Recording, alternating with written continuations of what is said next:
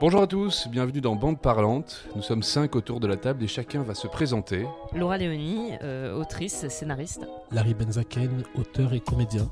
Marine Bohin, journaliste et comédienne. Tom, alias Lola Wesh, la caution LGBTQXYZ de la table. Et moi-même, Mathieu Pinchina, comédien, auteur et host de ce podcast aujourd'hui. Et aujourd'hui, justement, on va vous parler d'un sujet auquel on est tous confrontés, les origines. On va pas vous expliquer l'origine de la vie sur Terre, on va juste vous raconter chacun notre rapport à nos propres origines. On va parler notamment de Mr Bean, de Redouane Faïd, de l'odeur du maquis corse, des voitures à poussins, des Gypsy King et de sodomie. Et pour commencer, c'est traditionnel, on fait un petit jeu vrai ou faux sur 10 faits qui concernent le sujet. Bande parlante, c'est parti.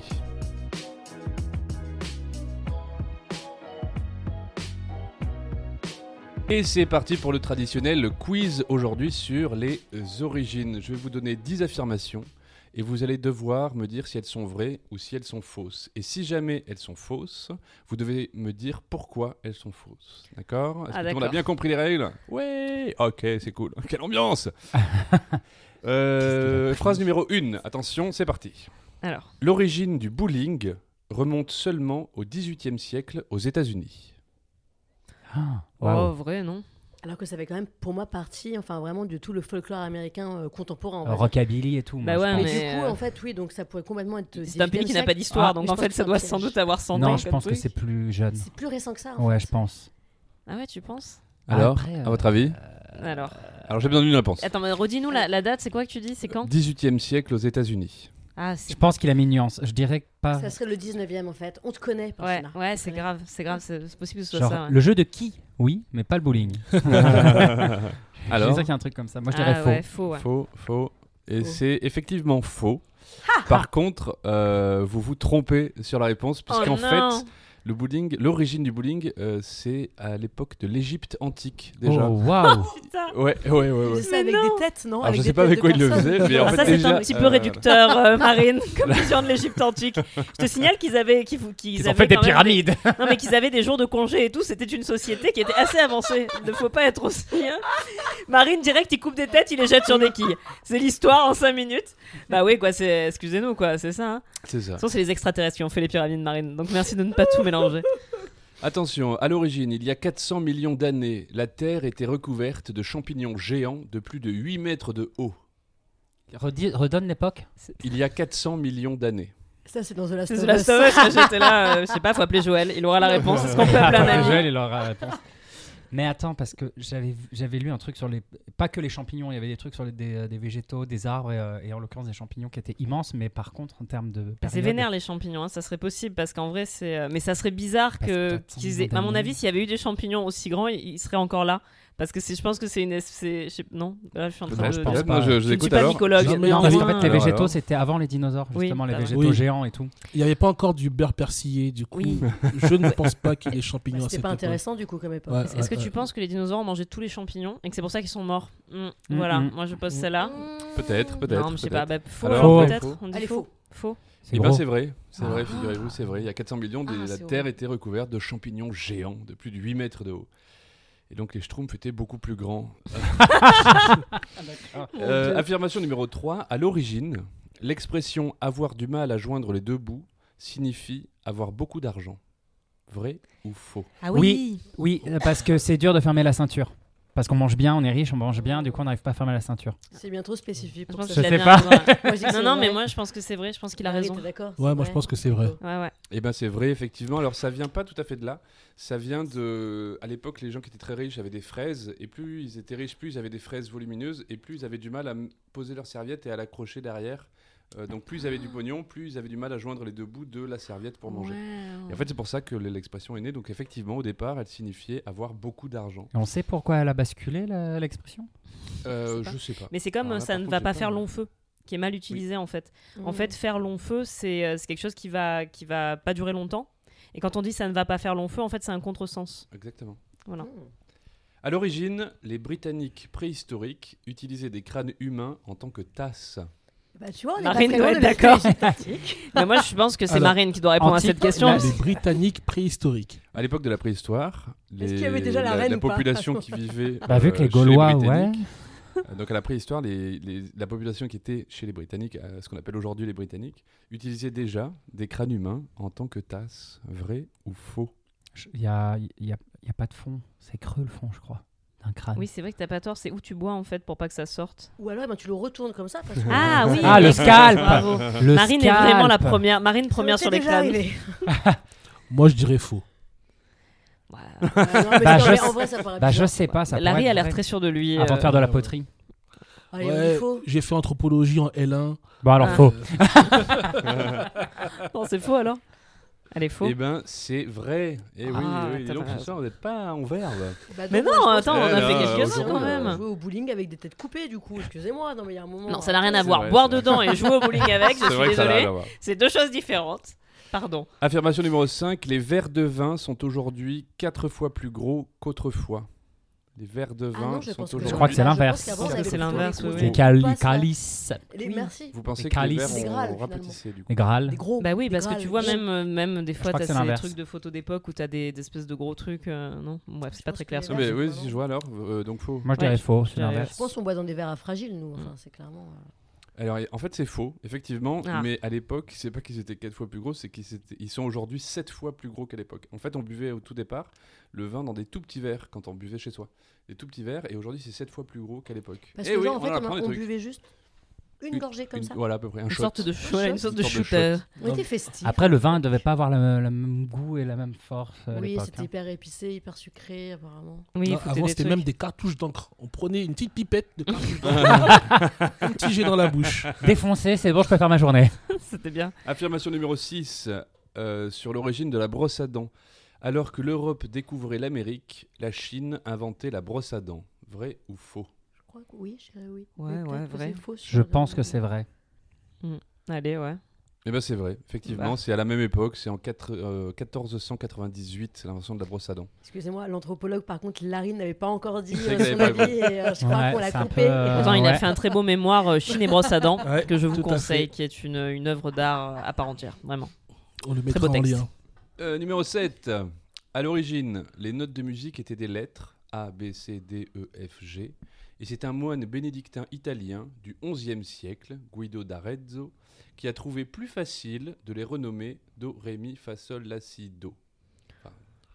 Je vois bien un moine qui a rien à foutre faire Bah, ça. vu tous les détails de la phrase, je pense que c'est vrai. Bah, On a un nom, Oui. une origine italienne. Après, est-ce qu'il est fourbe au point d'avoir inventé un moine qui aurait inventé les noms des notes de musique Là, on est dans un endroit de folie qui est autre chose. Mais Moi, je dirais euh, que c'est vrai. C'est possible. Là, il y a oui, beaucoup bah, de sur- dans certains systèmes de lecture, on continue à lire avec des lettres. Donc, je ne sais pas si l'affirmation est vraie dans toutes les caractéristiques, mais en tout cas, aujourd'hui encore, on lit les notes avec des lettres dans certains modes de lecture. Exactement, ça c'est Mhm. vrai. C'est vrai. Ah, Peut-être qu'il s'appelle Du pas coup, je Guido. pense que son histoire, elle est vraie parce qu'il y a beaucoup de détails quand même.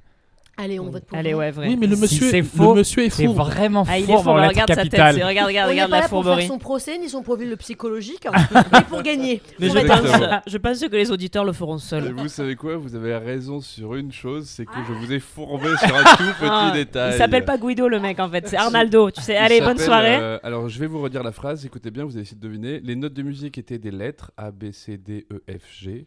Et c'est un moine bénédictin italien du XIe siècle, Guido d'Arezzo, qui a trouvé plus facile de les renommer Do, Ré, Mi, Fa, Sol, La, Si. Alors, bénédictin Alors, du 11e Il y a siècle. une chose qui est fausse. Je vous aide. a pense que c'est bénédictin qui du est fausse. 11e Non, siècle. mais je crois que tu as donné sept lettres et. Non, c'est pas ça. D'accord. Moi, je pense que c'est le 11e siècle bénédictin, Non moine. c'est pas ça. trop... Ah ouais. En fait, c'est évident qu'on le sait. Et comme moi j'ai la réponse, Ah, super, je le sais et je rigole bien. Eh Bien une personne qui s'amuse au moins, c'est bien. c'est bien, il en faut toujours un. Ce n'est pas nous apparemment, mais bon. Non, en Cool. fait, la, la seule fourberie que j'ai fait, c'est que euh, à l'époque, c'était pas Do, Ré, Mi, Fa, Sol, La, Si, c'était Ut, Ré, Mi, Fa, Sol, La, Si. Oui, non, mais alors au bout d'un moment, euh, alors là par contre, Oui, il va y avoir des plaintes, euh, c'est-à-dire c'est- qu'au bout Dans d'un tous moment, les cas, ça reste euh, vrai. Oui, non, oui, donc, Oui. globalement, mais tout le reste, vrai. parce que Tout Ut, le reste, c'est vrai. ça c'est vraiment c'est macroniste comme technique. C'est vraiment je vais te faire un petit truc sur un petit détail et puis après tu vas t'en rendre compte dans 10 ans. Il y aura plus de système Moi- hospitalier. Moi, j'imagine Mathieu en train de créer ses questions. Par exemple, la série 1 On pardon n'imagine pas avec le même rire. Et comme ça, je dirais que c'est faux. C'est pour ça que je l'entends rire des fois la nuit. C'est exactement ça.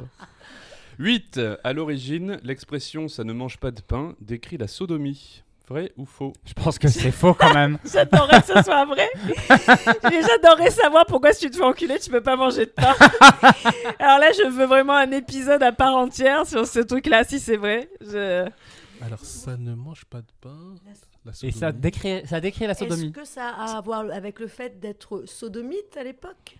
Ça mange pas de pain Est-ce que c'est une croyance que les gens avaient à l'époque Ah, pas entre les bête. gens qui pratiquaient la sodomie et le fait de ne pas manger Eh, de pain pas si bête, ouais. Non, c'est pas ça. Il me dit non. Mais c'est non, pas si bête. Arrête-toi main- maintenant, Marine. Il m'a fait genre. Il m'a fait un signe. Arrête-toi, Marine. Est-ce que c'était pour décrire La une forme. catégorie de personnes qui ne mangeraient pas de pain mais qui pratiqueraient la sodomie Non. Ce que je viens de dire. euh, toujours- Oui, mais pas, comme c'est un pas. homme, il a mieux expliqué. Moi, j'ai mieux compris. je trouvais que Larry l'a dit de façon beaucoup plus claire, Marine. Excuse-moi. Mais euh, merci, Larry. J'ai quand même L'ambiance. on peut employer le terme sodomite. Je sais pas ce qu'il vous faut. Non, je sais pas. Je pense bah, que c'est non, faux. je pense que c'est faux là, vraiment. Alors. euh, Eh ben c'est vrai. Waouh. Ah, mais Ouais, non. c'est vrai. Si, si, si. J'espère que ce soit faux parce que je voulais qu'il nous explique d'où venait cette idée. Non, mais- c'est vrai. En fait, c'est vrai parce que ça ne mange pas de pain.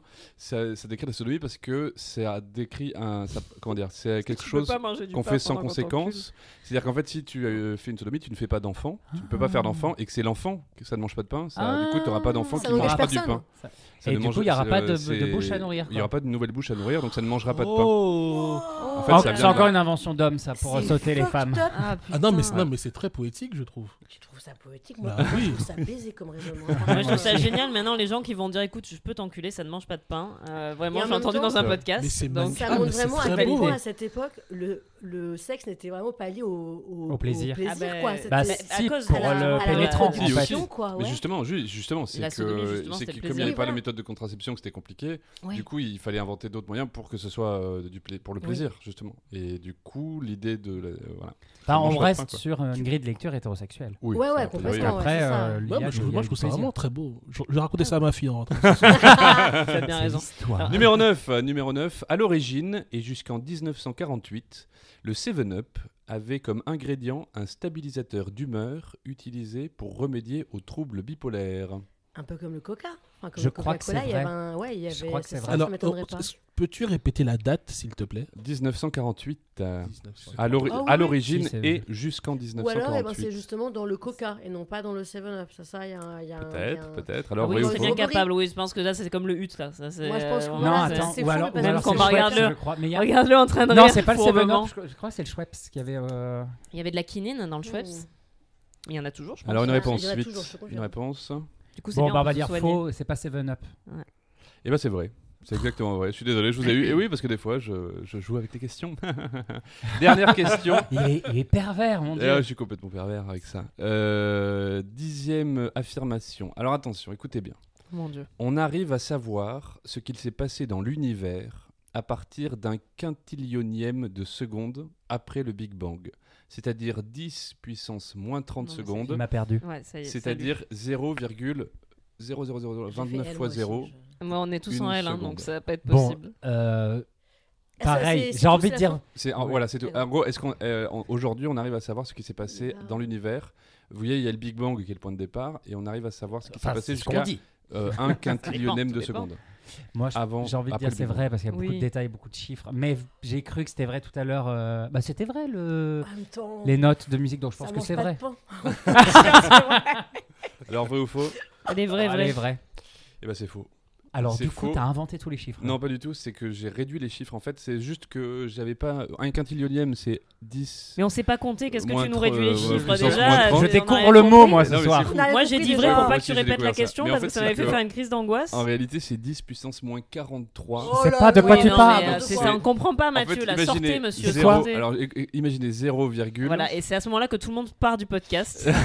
Allez, ciao. On Tous a ces per- gens on qui perd- pas on perd nos pas abonnés. Et là, tu Allez, mets, salut. tu mets 42 zéros après la virgule, et après tu mets un 1, et c'est ça. euh, Alors, si tu mets c'est- 42 c'est- la- l'unité c'est très- de temps. Une unité de temps très très courte, et on arrive à savoir ce qui s'est passé à partir de ça, juste après le Big Bang.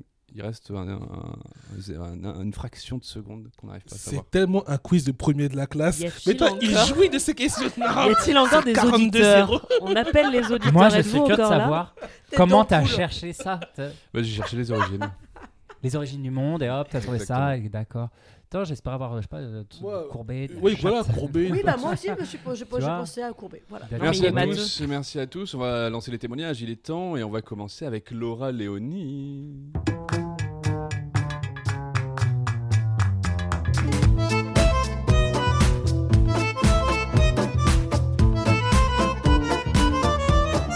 Alors moi, si je dois parler de mes origines, euh, je me revois à 14 ans, donc au collège. Et euh, on avait un cours, euh, on avait un cours avec notre prof de français où elle nous avait fait, euh, on, étudiait en fait les, les, origines de certains auteurs et notamment la classe sociale dans laquelle ils étaient nés et en quoi ça avait impacté leur œuvre. Et pour une raison sans doute très claire pour elle, mais très obscure pour moi, elle avait décidé de nous faire faire notre arbre généalogique. Donc on se retrouve en cours de français à 14 ans à faire son arbre généalogique.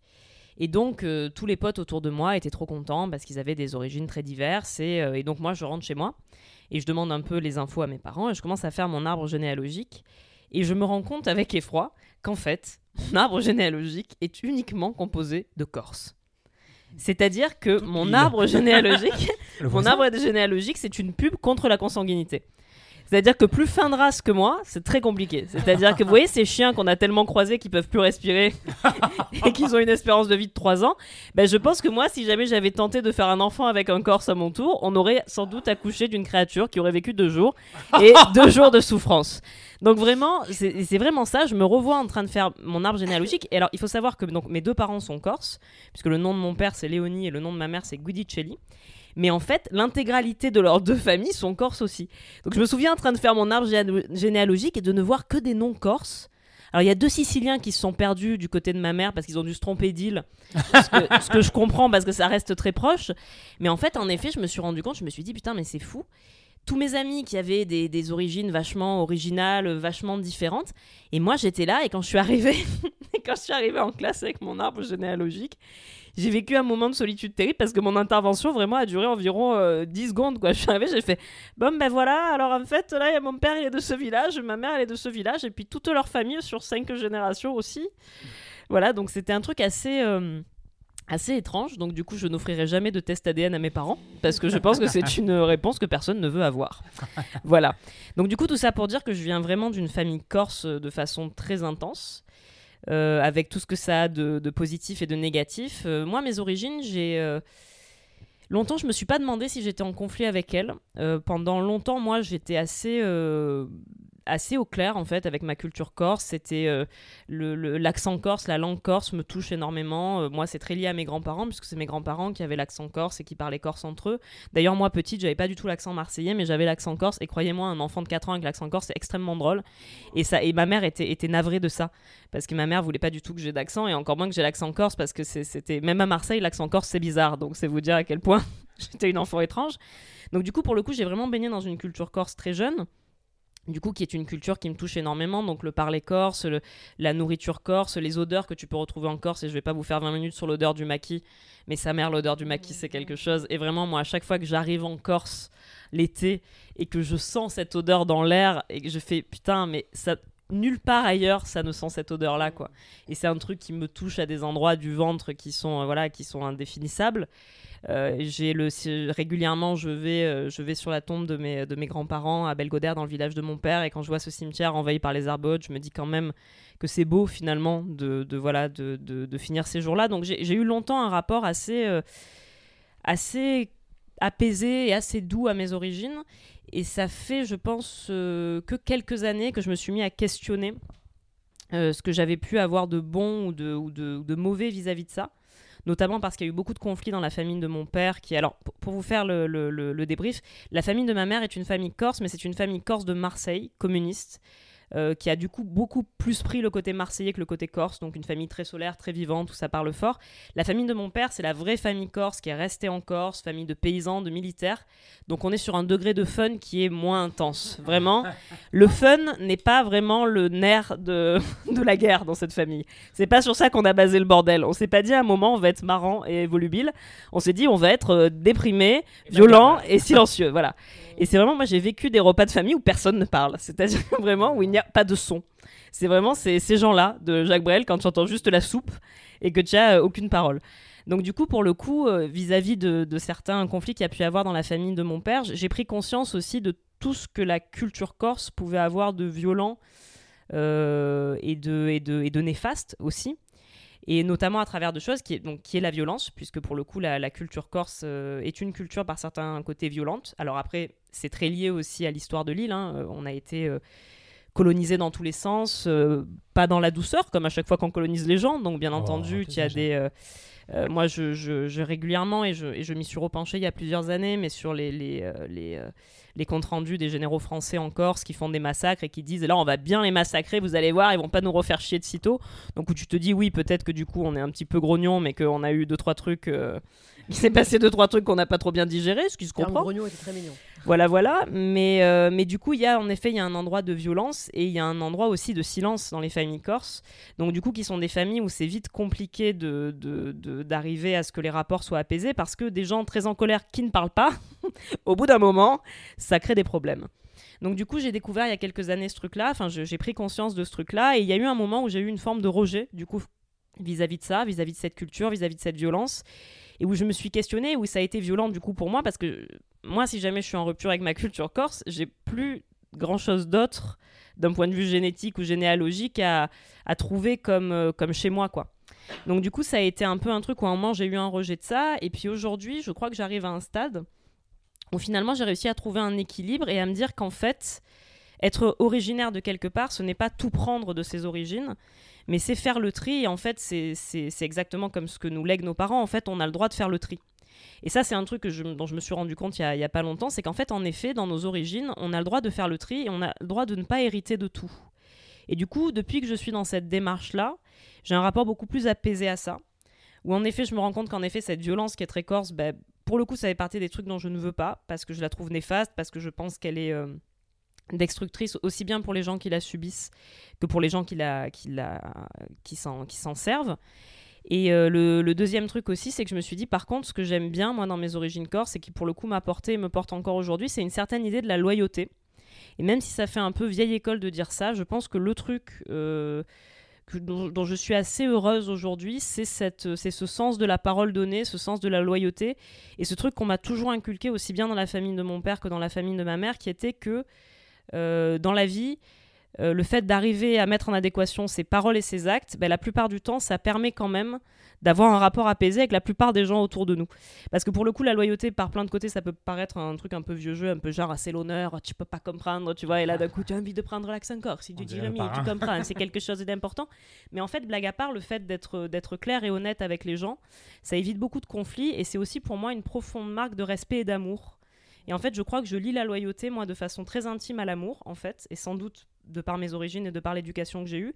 Et je pense qu'en effet, aujourd'hui, je suis assez, euh, assez persuadée du fait qu'une des plus belles preuves d'amour qu'on puisse donner à quelqu'un, bah, c'est d'être loyal, en fait. Et c'est d'être euh, clair et honnête envers, euh, envers, la, envers cette personne. Voilà, donc ça c'était pour, euh, pour mes origines, donc mes origines corse. Après, je vais peut-être finir sur un dernier truc qui est que moi j'ai grandi à Marseille. Et euh, comme disait le grand poète Bernard Lavillier, on n'est pas d'un pays, mais on est d'une ville. Et j'adore Bernard Lavillier. Vous allez beaucoup entendre parler de Bernard Lavillier si je suis à ce micro, et je m'excuse par avance. Mais du coup, moi, j'ai grandi à Marseille et j'en ai très peu parlé du coup pendant mon intervention parce que bien que je sois née à Marseille et que j'y ai grandi jusqu'à mes 20 ans, donc j'ai quand même passé un petit moment, je n'ai aucun attachement à cette ville. Et pour le coup, c'est ma ville d'origine, c'est la ville de mon enfance, de mon adolescence, de mes premières années de jeunes adultes, mais encore aujourd'hui, euh, Marseille est une ville qui m'est profondément étrangère. Et c'est ça, pour le coup, aussi qui peut être intéressant dans, ce que j'ai à dire sur les origines, c'est que les origines, c'est aussi ce qu'on choisit et ce qui vibre juste pour nous. Et moi, Marseille, encore aujourd'hui, bien que je puisse avoir à certains moments par accident un peu de tendresse pour cette ville, je, je me sens profondément étrangère, à part le fait que mes parents y vivent et que j'y rentre pour les fêtes. Je, c'est pas une ville qui me manque, c'est pas une ville qui me.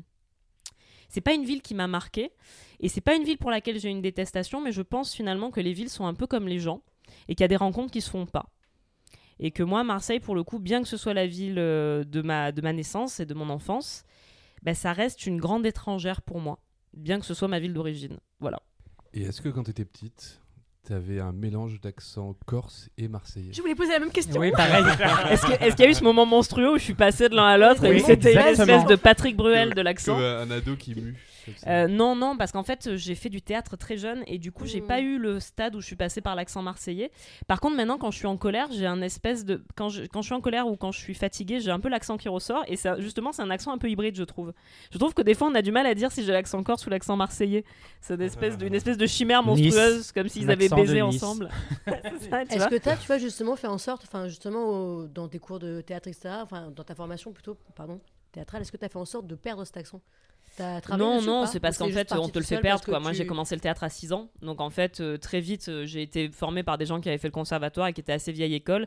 Et du Hmm. coup, en fait, on te le fait perdre par. euh, tu, tu le perds par habitude. Et quand tu commences jeune, en fait, tu, tu questionnes pas. Si on t'explique qu'il faut, tu vois, articuler différemment et tout. Et encore, moi, je, je, je, je dis toujours pas bien les et, les eh, je- Pas bien. les e. euh, Enfin, je les, voilà, je les dis pas à la, à la parisienne en tout cas, quoi. Donc, Ouais. euh, du coup, je, je garde quand même. Je pense que je suis pas. Je suis loin d'avoir un parler complètement lisse, mais, mais, mais j'ai jamais eu un accent fort. Passé l'enfance, j'ai jamais eu d'accent fort, quoi, ni marseillais ni corse. Alors moi, j'ai pas de questions, mais euh, vous entendrez beaucoup parler de Mylène Farmer dans ce podcast. Est-ce que Mylène Farmer est a Bernard écrit une chanson Ouais. pour Alizé qui s'appelle euh, Mon maquis. Ah, et oui, et oui. Et corse. euh, moi, je savais pas ce que c'était le maquis quand j'étais petit, que j'ai entendu cette chanson, parce Oh. que j'étais petit, hein, j'avais quoi, 13 ou 14 ans Enfin, petit. Et, euh, et, et moi, bah, les textes de Mylène Farmer, ce que ça me faisait quand j'étais gosse, c'est que j'allais chercher sur Internet ou dans des bouquins où je me Oh. renseignais. Et, euh, et moi, j'ai découvert la Corse et le maquis par une chanson de, De Mylène Farmer. écrite par, euh, Ah, Mylène Mylène Farmer. Farmer, bah, écoute, je suis, très- je suis ravie. Je suis ravie, finalement, tous les chemins mènent Mon en Corse. maquis, chanté par Alizé. Et je crois que je l'ai jamais écouté en plus. J'en ai entendu parler cette, cette chanson, mais je l'ai jamais Bah, est- en vrai, elle est pas mal, euh, bien rythmée, le texte est sympa. Ah. C'est la voix d'Alizé qui est pas ouf, mais euh, c'est un, un beau titre. Je vais m'écouter ça alors. Et peut-être que ça pourrait te plaire. Ah, carrément.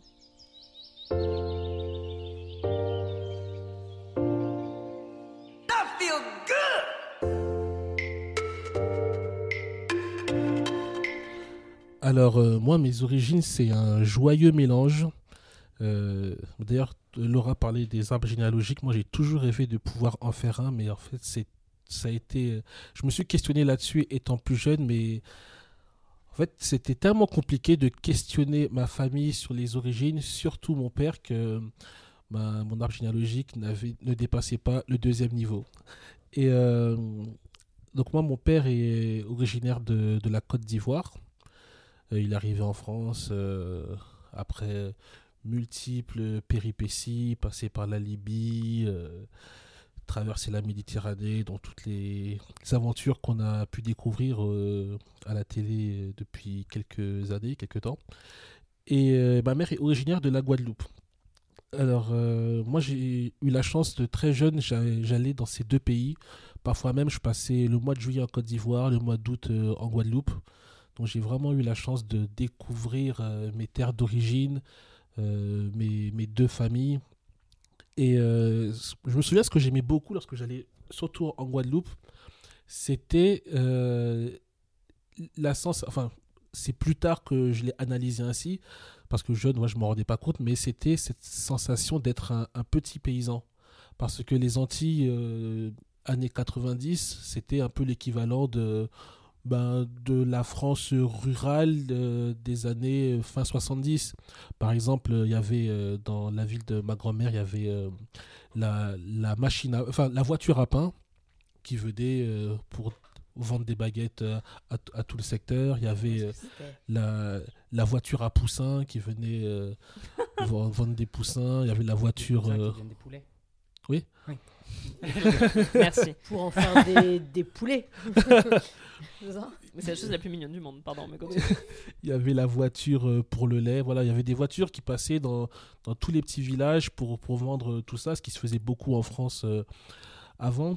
Et euh, je me souviens, ma, ma, ma grand-mère avait un grand poulailler. Tous les matins, on sortait les poules, elles, elles allaient sur le terrain, faisaient leur vie. Tous les soirs, il fallait leur courir après avec mon grand frère pour les, les remettre dans le poulailler. Euh, on, je faisais euh, de, on allait faire de la pêche sous-marine, on pêchait au harpon, on allait pêcher ce qu'on allait manger le lendemain. Euh, voilà, on, sortait les cabris, ils allaient se balader toute la journée. Le soir, on allait les chercher avec un bâton, et on, on les ramenait à la maison. On avait vraiment une vie de, de petits paysans. Et ça, j'adorais vivre ça lorsque je partais aux, aux Antilles étant plus jeune. Et bon, ça fait longtemps que j'y suis pas allé, mais ma mère qui y va souvent me dit que cet esprit, enfin, ça a totalement changé. Maintenant, euh, tout s'est vachement urbanisé et que c'est tous ces petits éléments, tout ce charme d'antan n'existe plus aujourd'hui. Et lorsque j'allais en Côte d'Ivoire, euh, là le dépaysement était beaucoup plus grand par rapport à la France. Et c'était pas la même vie pour nous parce que ben, on a un pouvoir d'achat qui était, en ve- venant de France, on avait un pouvoir d'achat qui était nettement plus élevé. On, louait des, des très grandes maisons, voire ce qu'on appelle ici des, des villas. Donc c'était pas du tout euh, la même ambiance. Il y avait un gros décalage entre mes séjours en Côte d'Ivoire et mes séjours euh, aux, aux Antilles. Euh, et donc, euh, je parlais de l'arbre généalogique, et c'est vrai que bon, mon père, c'était très compliqué. Il est décédé, mais c'était, ça a toujours été très compliqué de lui poser des questions sur, euh, sur, euh, sur sa famille. Mon père, c'était vraiment un, un taiseux. Il avait, pour lui, sa vie, c'était travailler, nourrir ses enfants. on par... Il n'y avait pas le temps de, de parler, de s'asseoir et d'avoir des grandes discussions. À chaque fois, je, me- je me dis, pour moi, ça, ça, n'existait qu'à la télé. Le- L'enfant qui se pose, qui dit Ah, papa, viens, on discute. Il y avait des grandes discussions sur le séries. monde. Ouais, pour moi, ça, ça, ça ne se passait qu'à la télé. Mon père, c'était le travail, c'est tout. Et, euh, et donc, voilà, de mon père, j'ai ce, grand attachement euh, à la Côte d'Ivoire et à sa religion, parce que mon père euh, était juif et je le suis aussi. C'est la religion que je pratique depuis, enfin, je veux dire depuis toujours, mais c'est vrai que jeune, je, je fréquentais aussi bien la synagogue que l'église.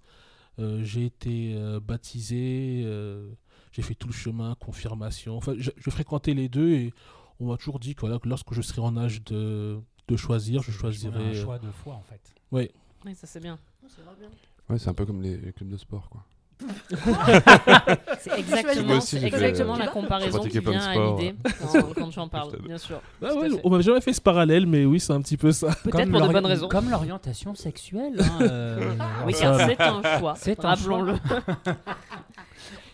Et donc, euh, mes parents se sont rencontrés dans le métro à Paris. Et euh, ouais, c'est ça Quelle pour le station, coup. quelle ligne, quelle heure Ah, ça, euh, j'ai pas tous ces détails malheureusement. Mais mes parents se sont rencontrés dans le métro parisien. Donc, ça pour le coup, ce n'est pas que dans les films. Ça s'est ça s'est aussi vrai. passé Ça pour. dépend euh, ce qu'il lui a dit en premier. Ça, Ça dépend. ça Quoi, les frotteurs, des fleurs. ça mène à tout.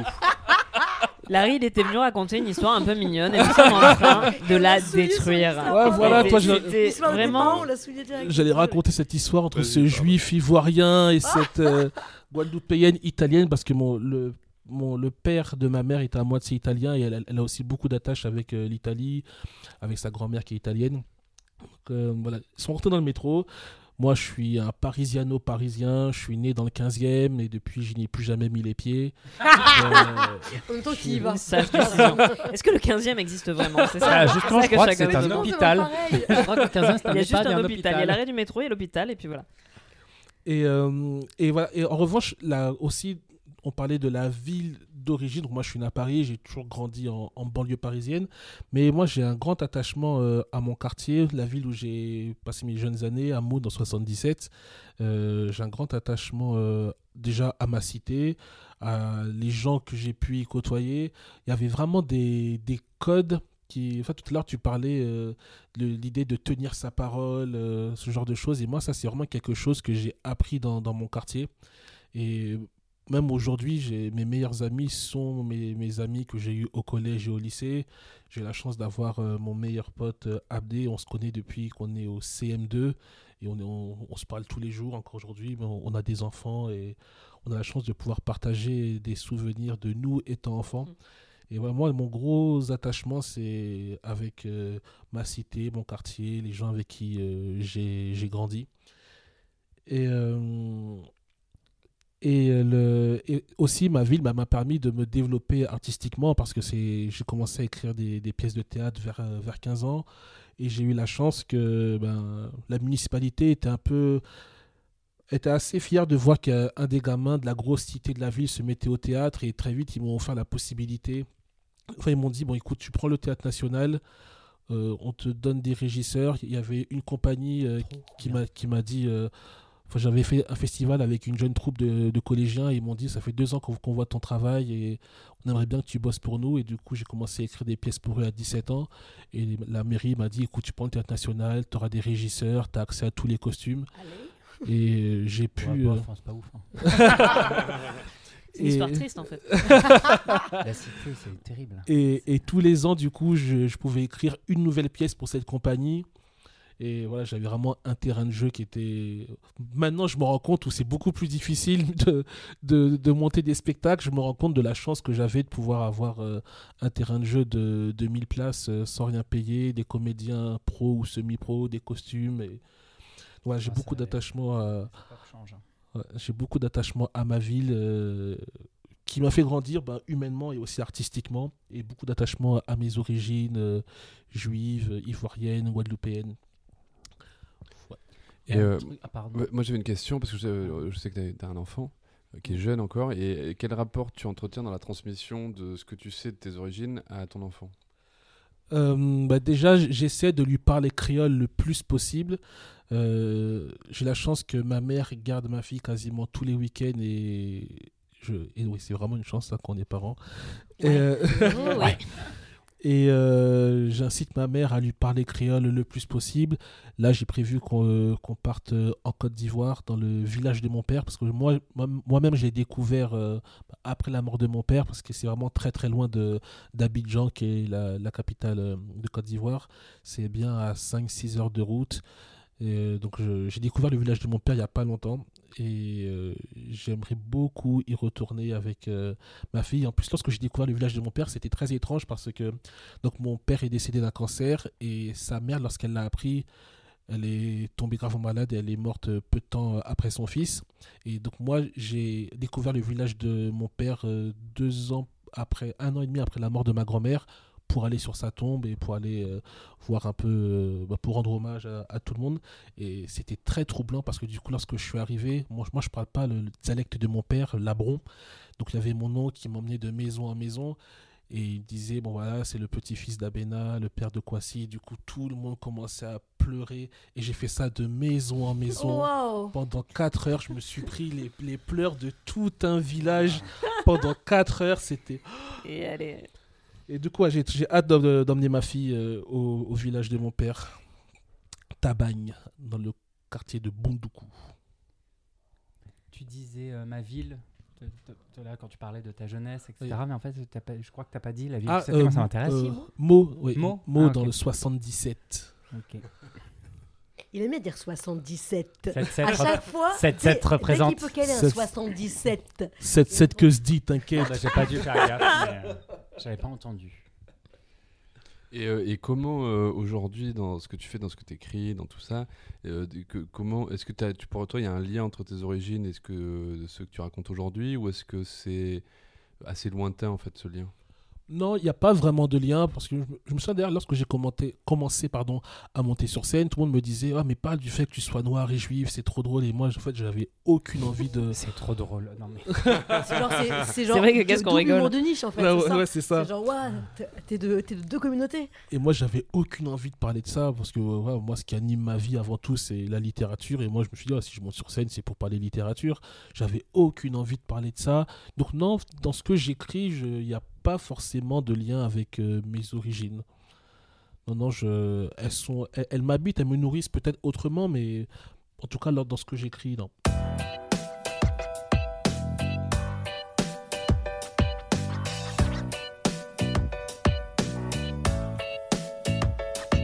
Alors moi, mes euh, origines, je les ai jamais vraiment ressenties. Et je pense aussi, comment dire, que les origines, que l'appartenance, que la notion euh, d'appartenance n'est pas quelque chose qui m'a forcément intéressée. Euh, je pense aussi, comment dire, que ça s'explique parce que mes parents sont des personnes athées et qui vraiment euh, se foutent pas mal de tout ce qui est tradition. Donc ils ne vont pas chercher à s'intéresser aux traditions ni à les faire perdurer, que ce soit des traditions nationales, régionales. En plus, ce sont des gens qui ont toujours été euh, fanatiques de voyager avec un sac à dos, donc, fi- donc finalement de quitter leur région, leur pays le plus possible, le plus vite possible, le plus souvent possible, et qui ont pas mal transmis ça à leurs enfants. Et également, on va quand même pas se mentir, mes parents sont des gens qui sont nés dans des banlieues de Paris pas très folichonnes, c'est-à-dire Courbevoie et Puteaux. et du coup, ils se sont dit, ils se sont dit, il y a le 7-7 c'est à côté. ils se sont dit, bah, et si on allait nous faire euh, notre propre famille, nos enfants, dans une autre banlieue pas très folichonne de Paris Ah. Et donc, ils sont partis nous faire à Creil. Alors, Creil, alors, Creil en fait, un véritable souvent, conte de fée. Le tour du monde de- de- Souvent, quand je dis Creil, on me dit non, mais n'importe quoi, c'est de la Picardie. Alors, je vous mets au défi de trouver la moindre once de folklore picard à Creil. Est-ce qu'il y a des betteraves Parce que c'est comme ça qu'on se mais même, alors, je, peut-être autour de la ville, mais en fait, c'est- plus considéré, oui, comme une banlieue lointaine de, Pa- de, de Paris, dans le sens où, en fait, déjà, tout le monde travaille sur Paris. Et puis, c'est vrai qu'il y a le côté un peu banlieue difficile aussi qui entre en compte, quoi, euh, qui donne un peu cette, euh, cette image de Creil. Moi, j'ai de très bons souvenirs de Creil. J'y suis née. C'est la ville où j'ai passé le plus d'années de ma vie, puisque je, l'ai quittée à 13 ans quand mes parents ont déménagé pour une ville voisine. J'en parlerai tout à l'heure. Et Creil, c'est vrai que c'était une ville euh, qui, qui était déjà complètement si- sinistrée hein, euh, quand j'étais enfant. Euh, mais c'était une ville qui était très ouvrière, très communiste, avec une forte immigration. Euh, beaucoup, enfin, une grande partie de cette immigration a été parquée euh, dans des euh, HLM, ce qui a fait des quartiers euh, très difficiles parce qu'ils ont complètement été laissés de côté, etc. On connaît l'histoire. Et Creil aussi est une ville qui est connue pour pas mal de faits divers. euh. Récemment, il y a eu un féminicide particulièrement crado, mais c'est pas de ça dont je vais parler. Il y a euh, le fameux braqueur de banque qui s'appelle Redouane Faïd, celui qui s'est enfui en hélicoptère, qui est reparti se planquer à Creil sous une burqa. Euh, en fait, euh, enfin bref, c'est euh, ce, ce- ce mec est vraiment un héros local. Et donc, non, non, mais c'est vrai. Alors, Le pardon, coup de la burqa, je trouve ça Redouane, brillant. Redouane Faïd, Redouane Faïd, braqueur au, au grand cœur, ok, parce que le mec était en, en prison, parce que oui, il y a eu euh, un meurtre, mais c'était pas de sa faute dans le, le premier braquage. Bon, et puis après, il a fait genre, j'ai échangé, il s'est quand même échappé, et puis il a été, bon, bref, je crois qu'il s'est échappé plusieurs fois en plus. Mais bon, et en fait, euh, ce, qui, est assez intéressant, je trouve quand même dans euh, là d'où je viens, c'est que au cours de mes jeunes années, j'ai vécu le fait d'être considérée comme une bourge et d'être considérée comme une racaille slash pauvre sans moi-même du tout avoir changé, juste parce que j'avais changé de ville. Parce que du coup, mes parents ont déménagé dès qu'ils ont eu suffisamment d'argent bah, pour voilà, euh, laisser leur appartement. Euh, ils sont partis euh, dans une ville juste à côté qui s'appelait Senlis, qui elle, pour le Ah, coup, était oui. une ville ultra bourgeoise. Mon Dieu, sans Mais alors, mais oui, je ultra connais. bourgeoise. Petite rue pavée, il y a deux cathédrales, pas une, il y a deux, cathédrales pour client là-bas. 17 000. Oh là là, mon Dieu. Oh, j'espère que c'est pas mon père. ok. Monsieur, Beau- Monsieur Bohin, c'est pas, c'est pas ton père? J'ai pas le nom de mon père. Ah merde. Mais, ah oui, mais c'est le nom ta mère, mon vrai. père, mais j'ai pas de mon père. ouais. Et donc voilà, et donc euh, mes parents, bah voilà, ont mis euh, leur sous de côté et puis ils se sont achetés une petite maison, quoi, en faisant un petit crédit euh, sur 20 ans. Et donc sans lice. La première année où Sarko s'est présenté, je crois qu'il était à 80%, enfin c'est un, mais complètement pas la même mentalité, pas le même pouvoir d'achat, pas la même population du tout.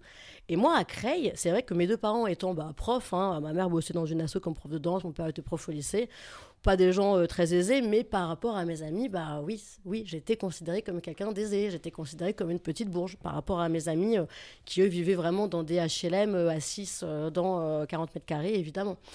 Euh, et quand j'ai déménagé à Senlis, venant de Creil, donc perçu comme une banlieue malfamée, on m'appelait la racaille dans mon collège. Mais dès, dès les premiers génial. jours, j'étais la racaille. Et donc c'était complètement fou, c'est-à-dire qu'en fait, de comme- Sarko, hein. comme quoi vraiment, voilà, Sarko, vrai que très Sarko. Mais euh. comme quoi, vraiment, on est vibes. toujours le bourge de quelqu'un et le pauvre de euh, quelqu'un, quoi. Euh, voilà. Et euh, par la suite, c'est vrai que je me suis un peu sentie appartenir à nulle part parce que je suis partie faire mes études à Lille. Ensuite, j'étais à Montpellier. Maintenant, je suis à Paris. Je me suis jamais sentie euh, spécialement patriote, encore moins euh, nationaliste. Euh, alors, je sais que euh, la plupart des gens me disent, euh, enfin surtout Jean-Michel du PMU, oui bah hein, t'as qu'à aller voir comment ça se passe ailleurs que la France, hein. Oui bah je l'ai fait. Bon, vraiment je l'ai beaucoup beaucoup beaucoup fait. Donc il y a pas de souci. Ça n'empêche pas que j'adore la France et que je sais qu'on est extrêmement privilégié. Et moi-même je suis extrêmement privilégié. Il a pas de souci de vivre en France. Mais en revanche, je n'ai pas du tout ce côté chauvin. Il y a une fois où je l'ai ressenti, c'est quand j'ai été jeune fille au père en Californie aux États-Unis. J'avais euh, tout juste 21 ans. Vraiment, je suis partie euh, la semaine d'après mes 21 ans. Ça m'a servi à rien. J'ai jamais aussi peu bu de ma vie. hein, vraiment. Donc, vraiment, euh, j'ai attendu la majorité pour rien. Ah, c'est pas Montpellier, je vous le dis. hein, c'est vrai que c'est là-bas, en fait, que je me suis sentie française. Mais c'est aussi parce que toutes les fois où j'étais partie en voyage auparavant, bon, j'ai surtout voyagé par moi-même après mes 21 ans plutôt qu'avant. hein. Mais j'ai rarement passé plus de trois semaines en fait en dehors de la France. On va pas se mentir, c'est quand même plutôt des, des- petits voyages. Là, j'étais jeune fille au père sur un mois et demi, deux mois, donc déjà, et puis j'étais vraiment coupée de tout. C'était une époque, ça paraît fou, mais c'était avant que, que Facebook arrive en France. Donc j'étais en immersion totale, mais vraiment totale. Je crois que j'ai écrit un mail à mes parents ou deux mails en, deux mois, quoi. Mes amis encore moins, enfin vraiment, euh, ça, coûtait très cher de se téléphoner, donc euh, enfin vraiment euh, immersion totale, une famille américaine très très gentille. Et, et ouais, et là je me suis vraiment euh, sentie française par bien des égards, notamment j'ai expérimenté le fait d'avoir une date avec un Américain. Moi, à cette époque, j'étais célibataire, j'étais étudiante, oh, je, je profitais de la vie, quoi. Et euh, je me suis sentie forcée de, de faire une voix un peu haute, je profitais de la vie. Et euh, le cousin euh, des petites filles que je gardais, donc avait euh, 9-10 ans, pas le cousin, elle, D'accord. lui avait, je sais Alors on pas, va couper peut-être là, je pense 26, que c'est mieux 27 que tu en pas séjour pédo en Californie. C'était la bonne époque. Et donc lui me propose de m'emmener à Los Angeles. Et euh, moi, je rêvais d'y aller. Et comme moi, j'étais à San Diego, donc Cal- Californie du Sud, je dis bah merci parce que moi, en fait, je pense que je ne pourrais pas y aller par mes propres moyens. Et j'en parle à ma tante qui, est, euh, qui vit aux États-Unis. euh, elle s'est mariée avec un, un Américain. Et je lui dis, mais je comprends pas, du coup, il propose de m'inviter et tout. euh, bah, genre, on va être dans un hôtel ensemble. Elle me dit, ah oui, alors Marine, en fait, les Américains, les garçons américains sont comme ça. Là, ça sera comme votre première date. Elle fait donc, euh, vraiment, euh, par contre, ne tente rien parce qu'il va pas comprendre. Elle me dit, vous allez dormir, il va t'inviter, c'est normal, surtout ne paye rien, il va très mal le prendre, tu fais quoi que ce soit. Vous allez dormir côte à côte dans une chambre, chacun votre lit. Il ne va rien tenter, il n'y aura même pas un bisou, ça c'est normal. En Californie, aux États-Unis, c'est comme ça. Moi, je suis oh, relou, oh, oh, relou. Oh, je peux rien faire du coup et tout. En, en même temps, il avait 9 ans, Marie. Euh, est-ce qu'on peut, Plus 20, est-ce qu'on plus peut 20. juste se dire que c'est peut-être normal à son âge qu'il essaye pas de te rouler un patin euh, après son épisode de, Non, et euh, de Midi les Zouzous, tu vois Et, en vrai, vraiment, dans ta bouche. vraiment, je pense. Good afternoon les Zouzous. Vraiment, je pense qu'en vrai, il y aurait beaucoup à dire sur toutes les fois pendant ce séjour où je me suis sentie française. des enfants de 9 ans, où j'ai vraiment vu voilà toutes les différences en effet qu'il y avait euh, etc de, de mentalité quoi vraiment de, de, de- culture de mentalité et à quel point j'apprécie aussi le fait d'être française. Je vais pas tout dire évidemment on n'aurait pas assez d'un podcast entier pour en parler mais je me rappelle quand même d'une chose qui m'a marqué et pas en bien, en, Ca- en Californie, les gens sont très sociables. C'est-à-dire que tout le monde t'aborde dans la rue, c'est jamais agressif. Les filles te disent Salut, j'adore ta robe et tout, c'est cool. Quand tu fais la queue pour aller je sais pas où, les gens te parlent, mais c'est sans ambiguïté, sans mauvaise pensée, c'est très cool. Et à un moment comme ça, je fais la queue pour aller je sais pas où, et un bon américain, mais vraiment l'air très jovial, fait la queue derrière moi, il fait Hi, how you doing? Et tout, je fais Ah, nice, and you? Et il me fait Oh, tu as un accent, tu viens d'où? Je fais Je suis française, je fais Oh, country of Muslims. Et là, d'un coup, il est plus du tout jovial. Alors que vraiment, le mec, euh, le voilà. Et là, je fais non, non, enfin, enfin, oui, mais je veux dire, c'est pas un problème du tout. Enfin, et là, et là, bien sûr, je m'embrouille en anglais pour tenter de lui. Et, je la- et là, je me dis, Marine, qu'est-ce que tu vas aller expliquer à un mec qui ne voit la France que à travers les, les images à la télé? Et voilà. Il n'y a pas de chute à cette histoire. mais finalement, c'est bizarre. elle était bien, tu Parce vois, que c'est là que je me suis sentie française, tu vois, et que peut-être j'étais un peu fière de mes origines sans me rendant compte à quel point aussi on avait une Bah, image qui était biaisée. Là, Aussi. je pense qu'on a quelque chose de réellement cosmopolite, contrairement à ce que les États-Unis veulent nous faire croire. euh. Bon, enfin, après, moi, je sais pas tant que ça voyager, j'en parlerai peut- peut-être plus tard, mais euh, tu vois, tu parles de. tu as senti ton côté chauvin française en allant aux États-Unis, mais parce que justement, la cité où tu étais une pauvre, la ville où tu viens de Mm. riche, et puis tu arrives aux États-Unis où il n'y a pas vraiment ce, ces codes-là, et tu as quelqu'un qui dit Ah oui, euh, le pays des musulmans, bah là, tu t'es rendu compte que finalement, le cliché euh, terre d'accueil, euh, dans, dans ce cas de positif, Ouais. tu avais eu peut-être cette fierté de dire Ouais, ben voilà, là, French. Bah, je pense que c'est t'as as mis le mot en fait, c'est ça. Je pense que ouais, j'ai eu en effet cette fierté euh, parce qu'en plus à cette époque, les Américains, en effet, c'était, je crois, si je me trompe pas, c'était oui, juste après Sarko, c'était au moment euh, des émeutes. Enfin, c'était peu de temps après. Et donc, je crois qu'ils avaient malheureusement que cette image de la France, et donc qui était amplifiée par les médias américains tels qu'on peut les, les connaître, quoi. Bah après, je pense qu'il y a aussi une grosse différence entre la côte est et la Tout côte ouest. Parce que je connais très bien New York. Et moi, je me souviens, la- l'image qui m'avait vraiment marqué à New York, je crois que je suis allé pour la première fois en 2008 ou 2009, enfin 2008. Et euh, à Times Square, je me souviens, il y avait un, un musulman. qui voilà, a sorti, sorti des, des bureaux, qui avait mis son, de la prière, mis son tapis de prière par terre, en plein Times Square, et qui faisait sa prière. Et en fait, les gens passaient autour sous leur Blackberry. En fait, ça ne choquait personne. Ah ouais. Et pareil, sur les terrains de basket à Brooklyn, lors de la prière, les, les mecs mettaient leur tapis, ils priaient.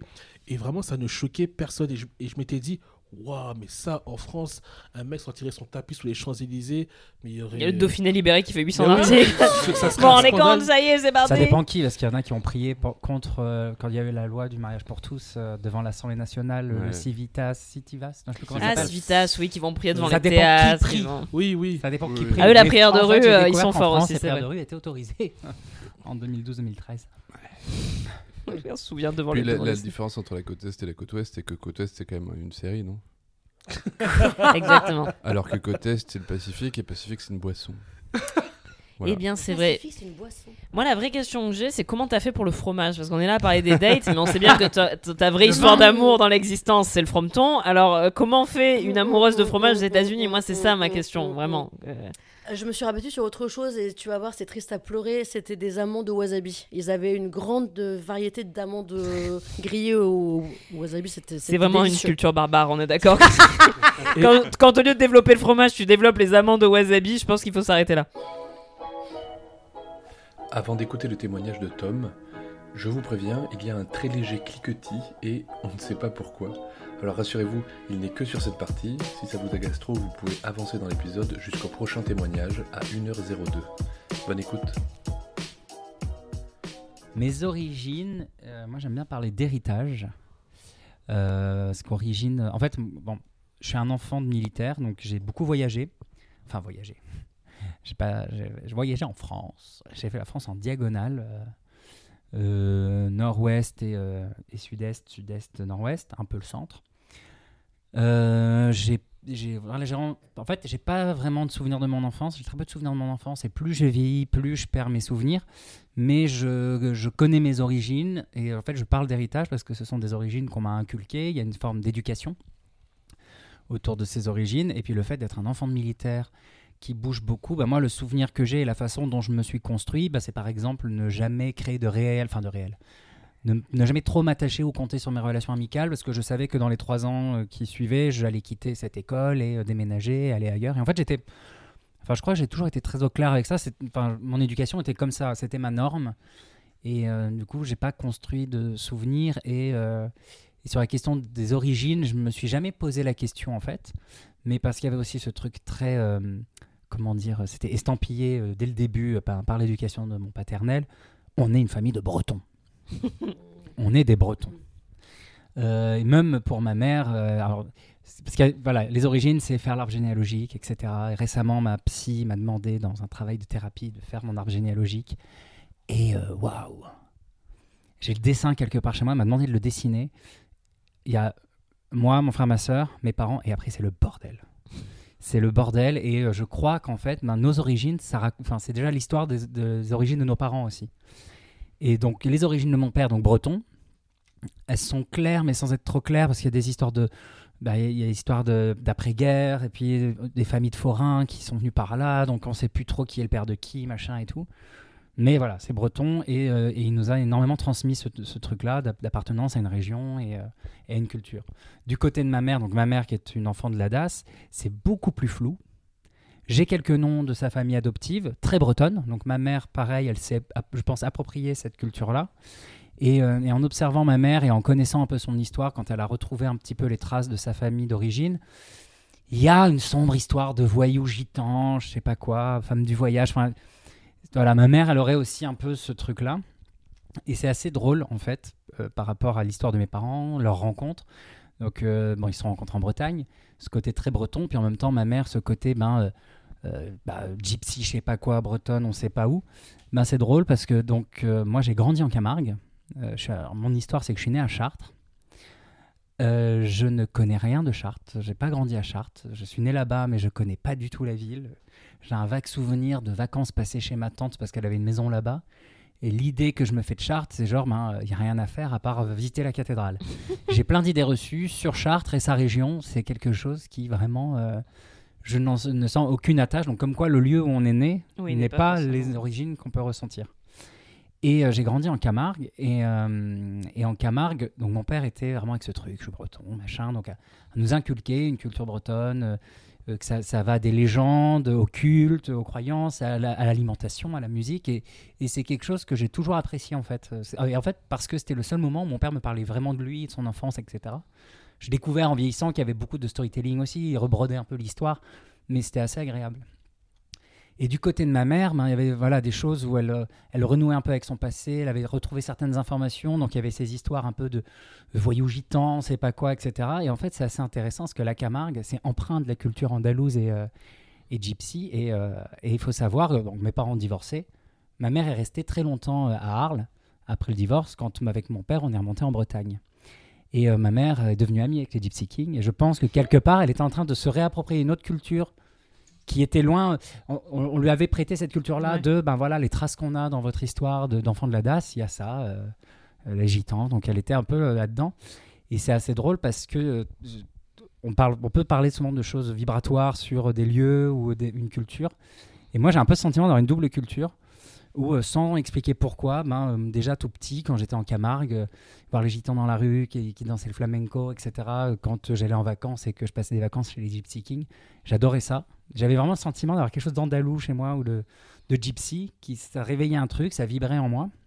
Et donc j'ai vraiment des bons souvenirs euh, sur le côté un peu culturel de mon enfance dans, dans le sud et en Camargue, les paysages, les cigales, les odeurs, les odeurs des, euh, de, la, de la pampa, enfin tous ces trucs-là, c'est euh, de chouettes souvenirs.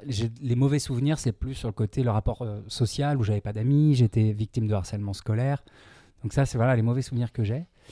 Et puis, ben, j'avais aussi tout ce truc d'éducation bretonne que mon père euh, nous avait donné. Et, euh, et donc, je suis né à Chartres, mais moi, je, ben, je suis breton qui a grandi en Camargue. En gros, c'est ça. Et la Bretagne, en l'occurrence, c'est assez dingue parce que quand j'y vais, à chaque fois que j'y vais, il se passe vraiment quelque chose de physique. Et j'en suis même presque devenu spirituel. euh, Enfin, genre, je parle aux arbres en Bretagne. Quoi. Oh, il se passe un truc, les pierres et les arbres me parlent.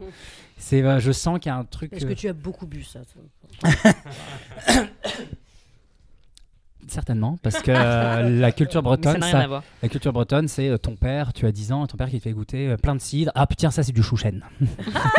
Allez hop, entre deux verres de cidre. Voilà. Mais euh, non, mais je sais pas. Après, je pense que comme j'ai vachement, été bercé par les légendes bretonnes, euh, ben, euh, par exemple, voilà, mon Disney préféré, le premier Disney que j'ai vu, c'est La Petite Sirène et, et toutes les légendes autour des sirènes, etc. C'est quelque chose qui me fascine parce que je pense qu'il y a cette éducation. Les sirènes font partie de la culture bretonne. Et, euh, et en fait, maintenant, ben, sur la question des origines, je me suis construit un peu mes origines et ma culture par rapport à cette racine bre- bretonne et euh, je me suis intéressé ben, à tout ce qui est euh, gallois, euh, aux pays scandinaves, euh, en, en découvrant plus que dans ma famille, il y a des liens, des origines, que mon nom de famille, enfin le nom de famille de mon père, euh, c'est un nom celte, euh, beaucoup utilisé en Irlande et du coup beaucoup aux États-Unis. Donc ce truc un peu, en fait, je reconstruis vaguement un arbre généalogique et je me reconstruis un petit peu ce qui me plaît et les choses dans lesquelles je m'identifie. Et euh, je suis quelqu'un qui voyage pas beaucoup, sauf pour le spectacle. C'est vrai que j'ai du mal à bouger. Mais quand j'arrive à voyager ou quand j'ai une, envie viscérale de voyager, c'est toujours euh, genre les pays de l'Est ou enfin, pays nord-est qui m'attirent. enfin, rien à voir, enfin, c'est pas le nord-est, mais bon, euh, par exemple, j'a- j'adore aller en, en Belgique. Quand je vais en Belgique, j'ai l'impression d'être en Bretagne. Et il y a, y a des, des espèces de. Je sais pas, une spiritualité qui ressemble beaucoup à la, à la Bretagne, je trouve, et quelque chose de chaleureux chez, euh, chez les gens. Et, euh, et c'est voilà, ça, ça- je pourrais même me sentir euh, belge. À un moment donné, j'ai voulu vivre, euh, vivre à Bruxelles parce qu'il y avait ce truc, justement, que je retrouvais euh, par rapport à, à, la, à la Bretagne. Il y a juste un point que j'ai complètement euh, oublié, c'est, ben, euh, je crois que j'ai passé deux ans euh, à Châteaudun. Et Je sais pas où c'est. c'est Pardon, hein, mais c'est la petite sœur de. Chartres. D'accord. Et vraiment, et, et en fait, mon père, son frère habite dans le Berry. Et en fait, voilà, j'ai beaucoup vu la France. Avec un, mon père est chauvin, donc il m'a beaucoup montré la France, mais dans la diagonale. Genre, euh, le Jura, je sais que ça existe, mais je le connais pas. Et Biarritz, je savais pas le mettre sur la carte jusqu'au jour où j'ai été jouer là-bas, tu vois. Et euh, j'adore Biarritz, mais je pense que, enfin, j'adore euh, le pays. Ça, ça ressemble un peu à la Bretagne quelque part, mais avec plus de soleil et de vagues. mais euh, par exemple, voilà, le centre de la France, il y avait un côté où je trouvais ça joli. Puis bon, il y a pareil des légendes de sorcières, de Berry. Enfin, moi, tout ce truc euh, empreint d'histoire, de quelque chose d'un peu euh, superstitieux et tout, j'adore. Tu adorais la Corse? Mais les mentalités, autant en Bretagne, euh, même encore aujourd'hui, ça passe. Bon, il y a des, boom- des vieux boomers partout et tout, mais j'ai trouvé en Camargue les gens, ça le caractère un peu violent, mais en même temps quelque chose de chaleureux, festif. En Bretagne, j'ai reconnu quelque chose, enfin, je peux vous dire clairement, c'est euh, chaleureux, loyaux, car- fort caractère, mais hyper loyal. Les gens sont loyaux dans, dans le Berry, dans le Cher, dans le centre de la France. Mais c'est des alcooliques, dépressifs, racistes, homophobes, enfin ils ont tout. Je, me- je suis désolé pour les auditeurs de ces régions-là, mais moi j'ai été traumatisé par mes deux Nous pauvres petites années. par la région centre euh, cet épisode. Mais non, mais j'ai vraiment été traumatisé par. Et, et je pense que c'est pour ça, savoir, je suis né à Chartres, pas loin de, de la région, voilà, dans la région centre, c'est c'est des origines que je ne veux pas avoir. Oh mon dieu. Et du coup, est-ce que t'es déjà allé en Corse? Parce que si t'aimes les légendes et euh, les gens un peu bourrus euh, mais loyaux et euh, globalement, J'allais dire les gens un peu bourrés. on est aussi bourrés. Et alors Parce les gens que- un peu bourrés avec des armes, parce que c'est ça qu'il faut savoir, c'est qu'on est bourrés, bourrés, euh, mais on, on a des flingues aussi. Non, mais du coup, pour le coup, c'est aussi une terre, et les Bretons et les, et les Corses sont d'ailleurs souvent. euh, Il y a beaucoup de Bretons d'ailleurs qui viennent s'installer en Corse. Pour le coup, c'est des rares qui arrivent à faire, à faire souche là-bas. Bah, je crois qu'il y a une, une c'est histoire une quand même terre. entre la Bretagne Ah bah et la Corse. Moi, bah je sais oui, que oui. mon père, je crois qu'il croise euh, un Corse. euh, Ah ben on est des on est des cousins si tu veux au niveau y a dans C'est la notre façon côté révolutionnaire, ça, je C'est pense. ça, c'est le côté indépendantiste, c'est le côté, euh, c'est le rapport, euh, c'est le rapport à la mer de manière différente, mais c'est le fait d'être des insulaires et puis à la fois d'être un peuple très tourné vers la mer et puis c'est ce côté aussi très superstitieux parce que tu parlais de la superstition en Bretagne et des légendes, c'est aussi très présent en Mm. Corse, donc je trouve que les Bretons et les Corses ont beaucoup de, tu vois, ont beaucoup ces espèces de vibes communes un peu, euh, Est-ce que tu oserais le dire à ta propre famille mais bien pendant sûr, un repas mais bien où sûr. personne Mais ne crois- parle Non, mais je Un repas sûr. silencieux Pour être hein bien, de toute Non, façon, mais je personne ne que répondra, donc, euh, je euh, peux- chaque- J'ai été témoin de ça à chaque fois. Mon père qui me dit Ouais, c'est un Corse, les Corses et les Bretons, on s'aime. Mais oui, c'est Et il y vrai. a- et un, et un Mais autre truc que mon père m'a toujours dit, que j'avais envie de placer sur le podcast parce que vraiment cette phrase euh, vraiment vite fait j'ai été en coloc à, Saint-Denis avec une fille euh, euh, allemande et euh, algérienne donc deux origines et puis ben moi euh, Camargo breton et en fait sur notre terrasse on avait mis euh, nos drapeaux plus le drapeau LGBT parce qu'elle est LGBTQ+ aussi et un jour je faisais une visio avec mon père et il voit derrière les trois drapeaux et il me dit eh ben, comme dans les concerts comme partout les Bretons les Algériens les PD on est partout et c'est vrai que Ah, trop tu beau. regardes un concert, un match de foot, il y a des drapeaux drapeaux bretons. LGBT, drapeau breton, drapeau algérien. Oh Ça, c'est vrai. trop beau.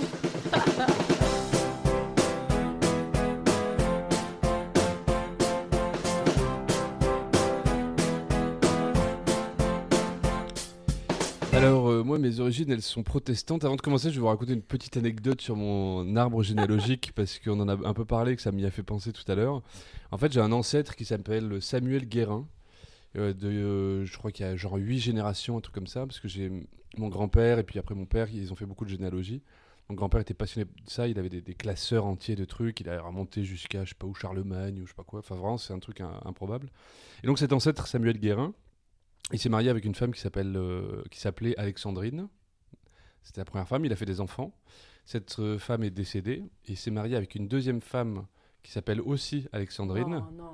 Et, euh, et il a eu d'autres enfants. Et en fait, euh, mon père vient de la famille des, deux- de- des enfants de la deuxième Alexandrine et ma mère vient des enfants de la première Alexandrine. Donc en fait, mes, mes, grands mes, mes parents ont tous les deux un ancêtre commun qui s'appelle Samuel Guérin. Donc, Mais mes genre à huit frères et générations. sœurs ont fait des enfants. Euh, alors pas, à ce- pas à ce stade-là. On est vraiment sur genre 7 ou 8 générations, donc a priori il n'y a pas trop de Oui, risque de euh, consanguinité. écoute, euh, mais euh, ouais. voilà, c'était la, la petite Non, mais n'aie pas honte, c'est bien la consanguinité. Ouais, ouais, hein. ouais, j'ai pas honte. On adore, hein. Ah, c'est pour ça que vous. D'accord. Donc moi je suis protestant, euh, de deux familles nimoises, euh, nimoises vraiment euh, protestantes, enfin surtout du côté de mon père. Mon père euh, est né à Nîmes, il a vécu toute sa vie à Nîmes, il a trois frères qui sont tous nés à Nîmes et qui ont vécu toute leur vie à Nîmes. Et tous les quatre vont mourir à Nîmes. Mon grand-père est né à Nîmes, il est mort à Nîmes, il a toute tout sa... Non non, c'est vraiment voilà, c'est vraiment c'est pas des on n'est pas des aventuriers dans la famille de mon père en tout cas. Euh, ma grand-mère vient d'Uzès, donc c'est à, à 30 km de Nîmes, c'est c'est vraiment presque l'étranger.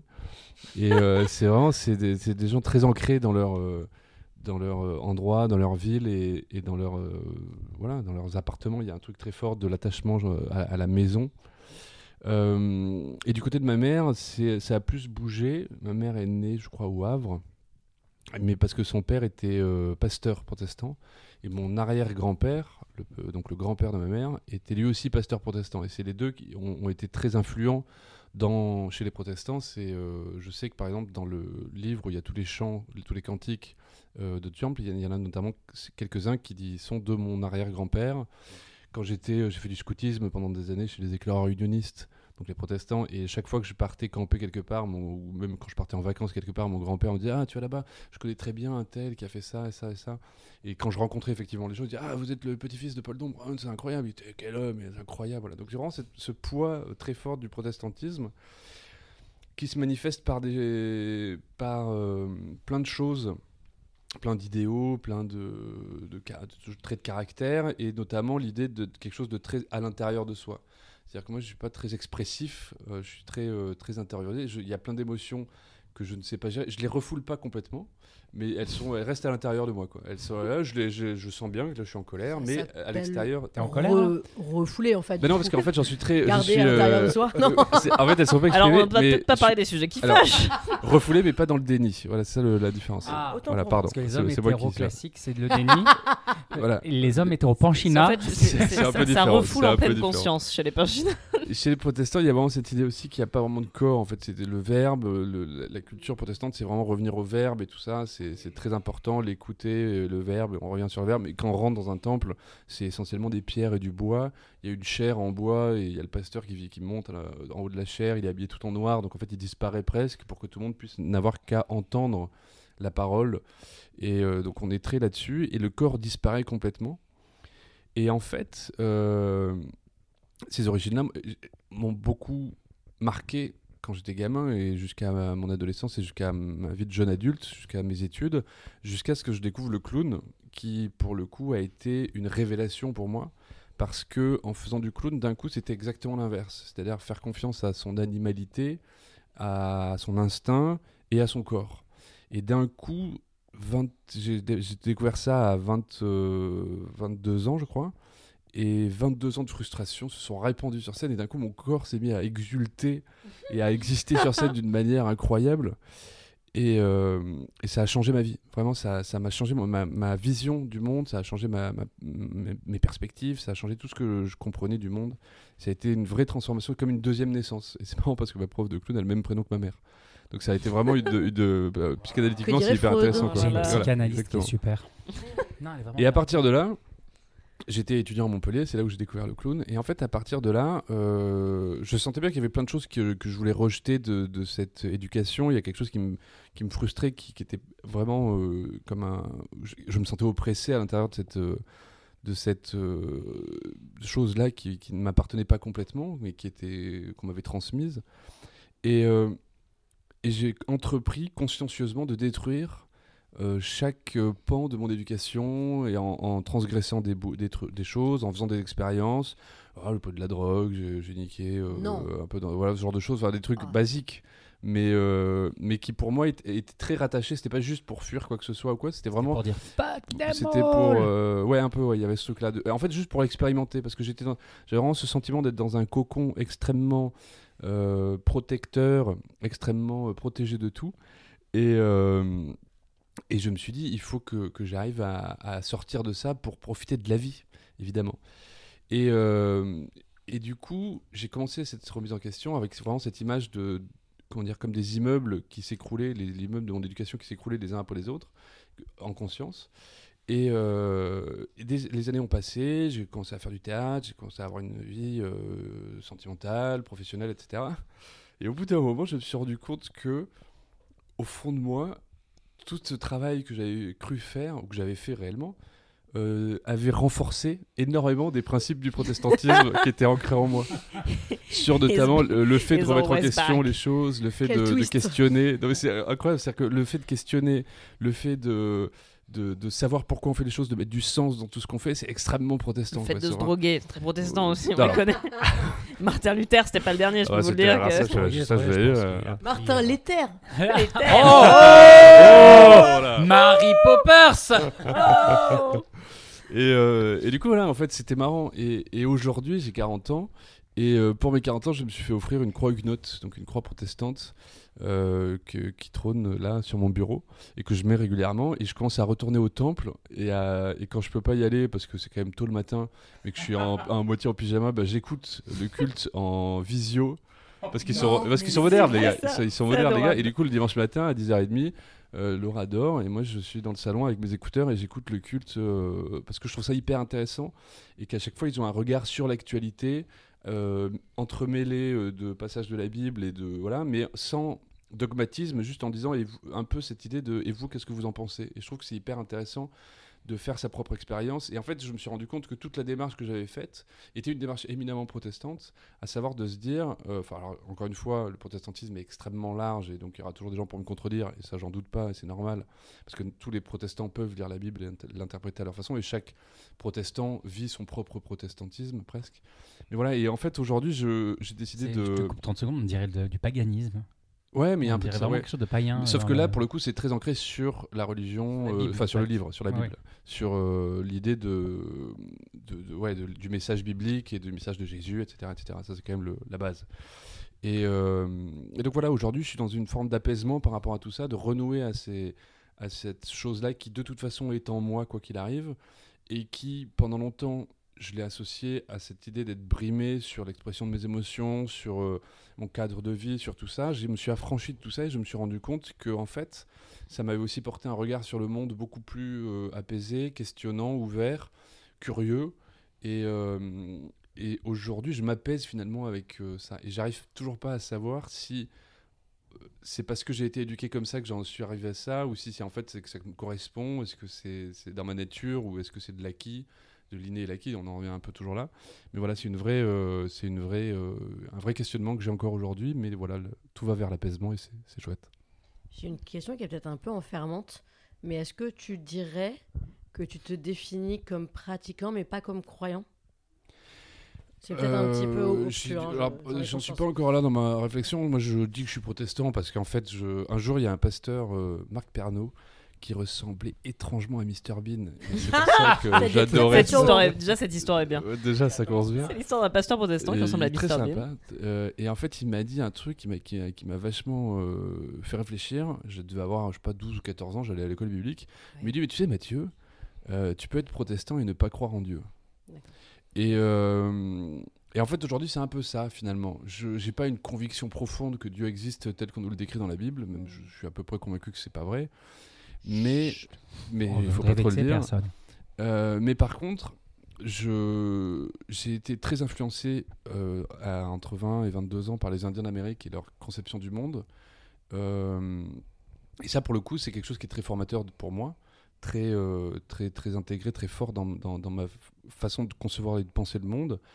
Et, euh, et du coup, ben ouais, je me considère comme protestant, parce que, mais comme plein de protestants, euh, c'est-à-dire euh, je pratique pas beaucoup. euh, cela dit, aujourd'hui, je me promenais dans Paris parce que j'avais un peu le temps. Je suis rentré dans un temple qui était qui faisait une journée porte ouverte. Du coup, je suis rentré voir. Je trouvais ça sympa. Je me suis assis tout ça, trois, trois minutes pour me, une sorte de recueillement euh, personnel. Puis je suis reparti. J'ai discuté avec deux vieilles dames qui disaient Oui, bah, on fait une petite journée porte ouverte pour que les gens se rendent compte. Parce qu'en fait, personne rentre dans les temples parce qu'ils sont toujours fermés.